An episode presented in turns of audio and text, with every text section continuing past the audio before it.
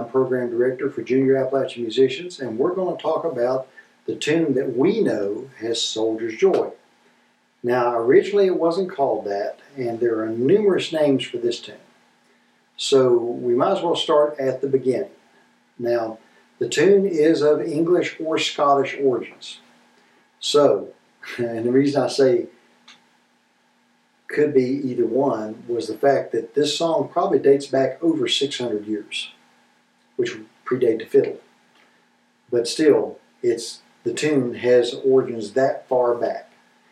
Now, at that time in Europe, in the spring of the year, there were traveling troops of musicians that would come to your village and they were called dance masters. The dance master had fiddlers with him, uh, or whatever instrument was available at the time, and they would teach the villagers uh, the new dances that had come about being written during the winter. And they had special tunes for these dances. And the song that we know as Soldier's Joy probably is of these origins.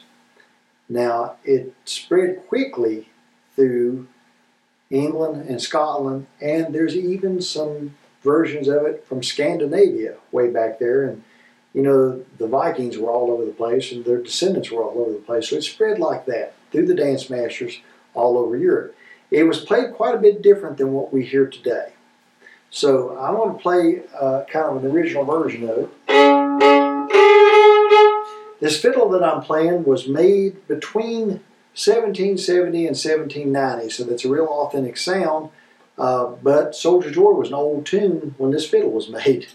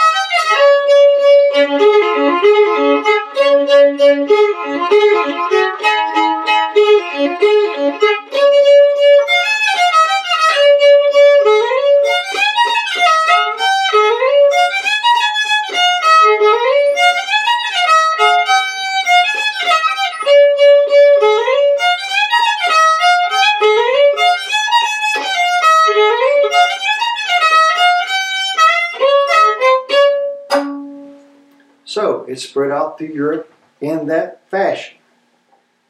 Now, then the settlers came over to this country. By the Revolutionary War, every fiddler in the world knew it. so any encampment of soldiers, fiddlers would play that. Any pub, inn, uh, any kind of social gathering, certainly dances, and also hangings. Anywhere that there was a large crowd of people, the song Soldier's Joy was there. But it was probably originally called The King's Head. And among the other titles it was known of was Love Somebody or I'm My Mother's Darling Boy. Um, even Rock the Cradle Lucy, which became another fiddle tune that's not, it's kind of kin to Soldier's Joy, so it could have come out of it. So there was all kinds of variations and stuff. But it was played in that manner for a long, long time until the late 1700s, early 1800s. And by the early 1800s, it was really changing. And I'm going to tell you why it changed.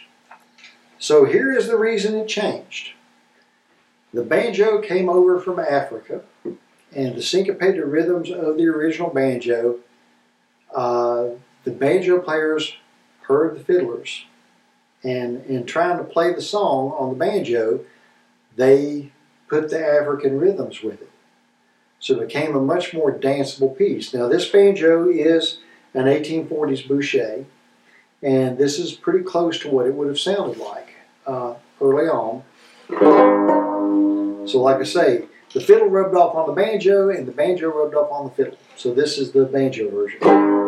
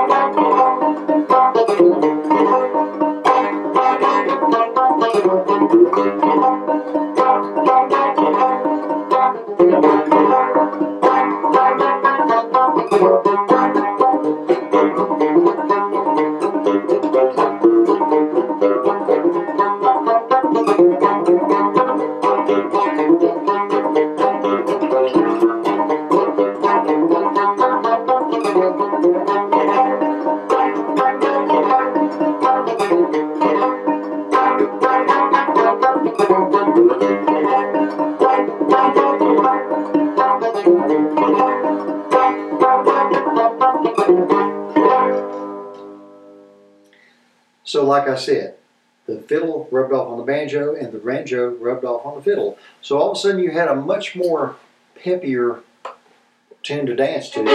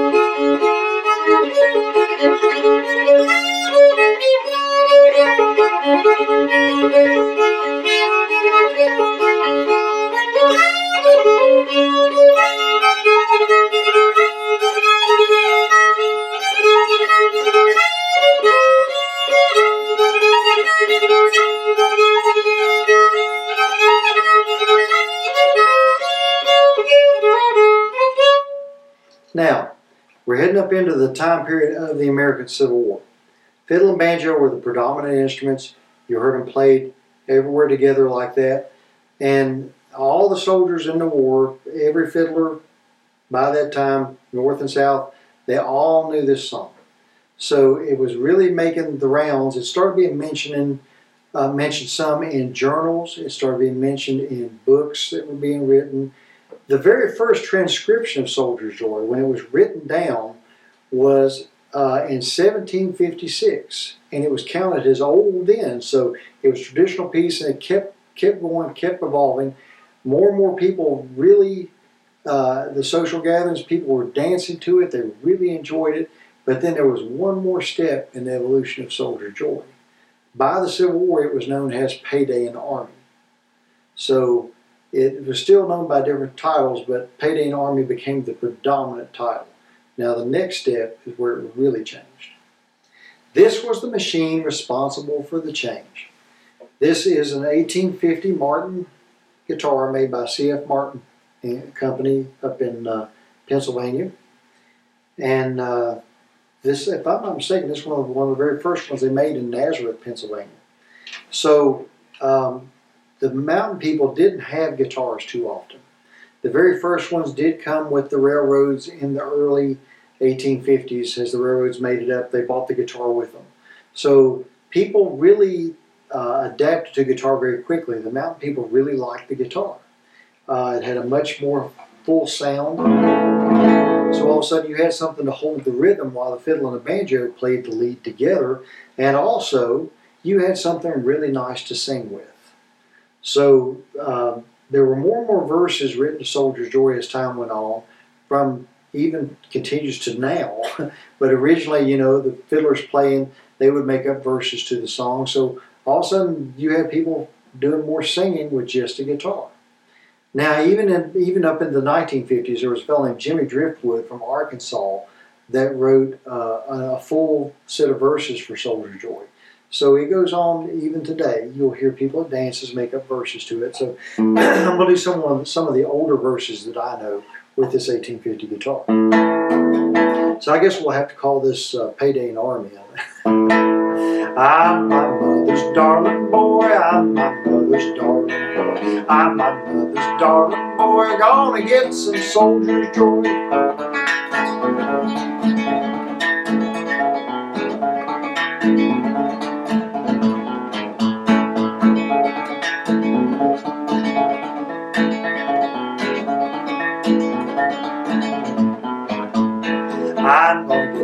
Don't you wanna go? I'm gonna get a drink, don't you wanna go? I'm gonna get a drink, don't you wanna go? All for soldier's joy.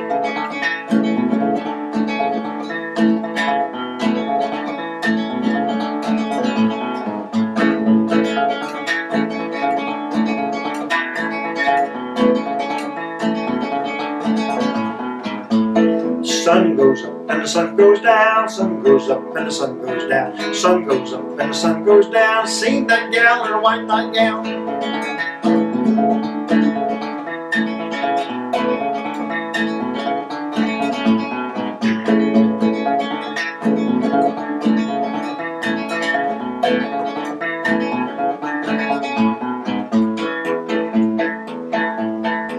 Grasshopper sitting on a sweet potato vine. Grasshopper sitting on a sweet potato vine. Grasshopper sitting on a sweet potato vine. Along comes a chicken and says you're mine.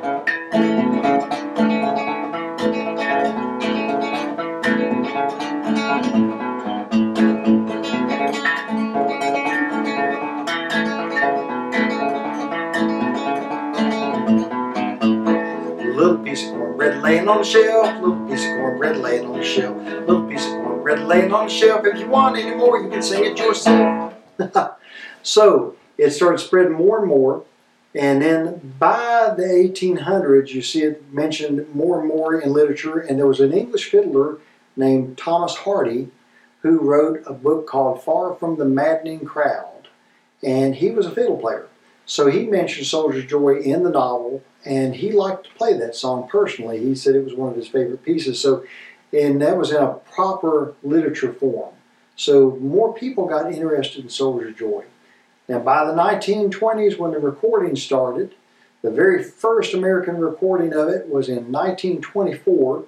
Fiddle player named Sid Harkreader from Tennessee, and he had an accompanist on the banjo, a really famous guy named Uncle Dave Macon. So that was the first American recording of the song.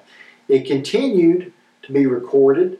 Uh, loads of bands did it. The Skillet Lickers, Gid Tanner and Skillet Lickers in Atlanta, Georgia. Uh, it was spread throughout a very popular tune. Now, the neat thing about this is all the versions were slightly different, depending on what area of the country you come from and what areas of the influence of other nationalities, other tunes even, the licks got thrown in. So it all got kind of homogenized, or not really homogenized, but Americanized. So right now, I think that you could go anywhere in the world, and if there's a fiddler, you would hear Soldier's Joy. It was after the Civil War that it became known as Soldier's Joy. There are still people that call it the other titles, and there are still people writing lyrics to it. Like I say, you could go anywhere in the world and hear Soldier's Joy. I've got a good friend that's a dancer, and he said that Soldier's Joy has wore out more shoe leather than any other song he can possibly think of. We continue now in modern times. If you will sit and listen to a lot of Western movies, you'll hear it in the background. Like the cowboy goes into a saloon, you'll hear the piano playing it. You'll hear a fiddler playing it. It's, it's always in the background, especially a square dance scene. You see them dancing to the tune. Uh, you even, in recent years, there was a, a, a, Super Bowl commercial that had a beaver fiddling Soldier Joy on. So the, sound, the sound has continued throughout the time period, wore out many a shoe leather, and I've played it at dances myself. It's still out there. If you don't know the tune, you've got ample opportunity to learn it now on any instrument you choose. It's a fun song to play, and I think that's one of the things that's kept it popular. And you know, when you hear on the radio, they'll say, This is among the top 100 hits of all time. Really not. I think Soldier Joy is in the top 10, if not number one, because it's everywhere. And once again, it's still very popular. So if you take a notion that you want to learn more about Soldier Joy, if you go on, on YouTube or any search engine and type in Soldier Joy Fiddle, you're going to get thousands of responses. And there are hundreds and hundreds of different versions of the song. So you can pick your own, you can listen to the tune and change it to suit yourself. And so we're going to leave you with a little bit of Soldier's Joy. I'll play it the old way one time through, and then I'll go into the, the Americanized version.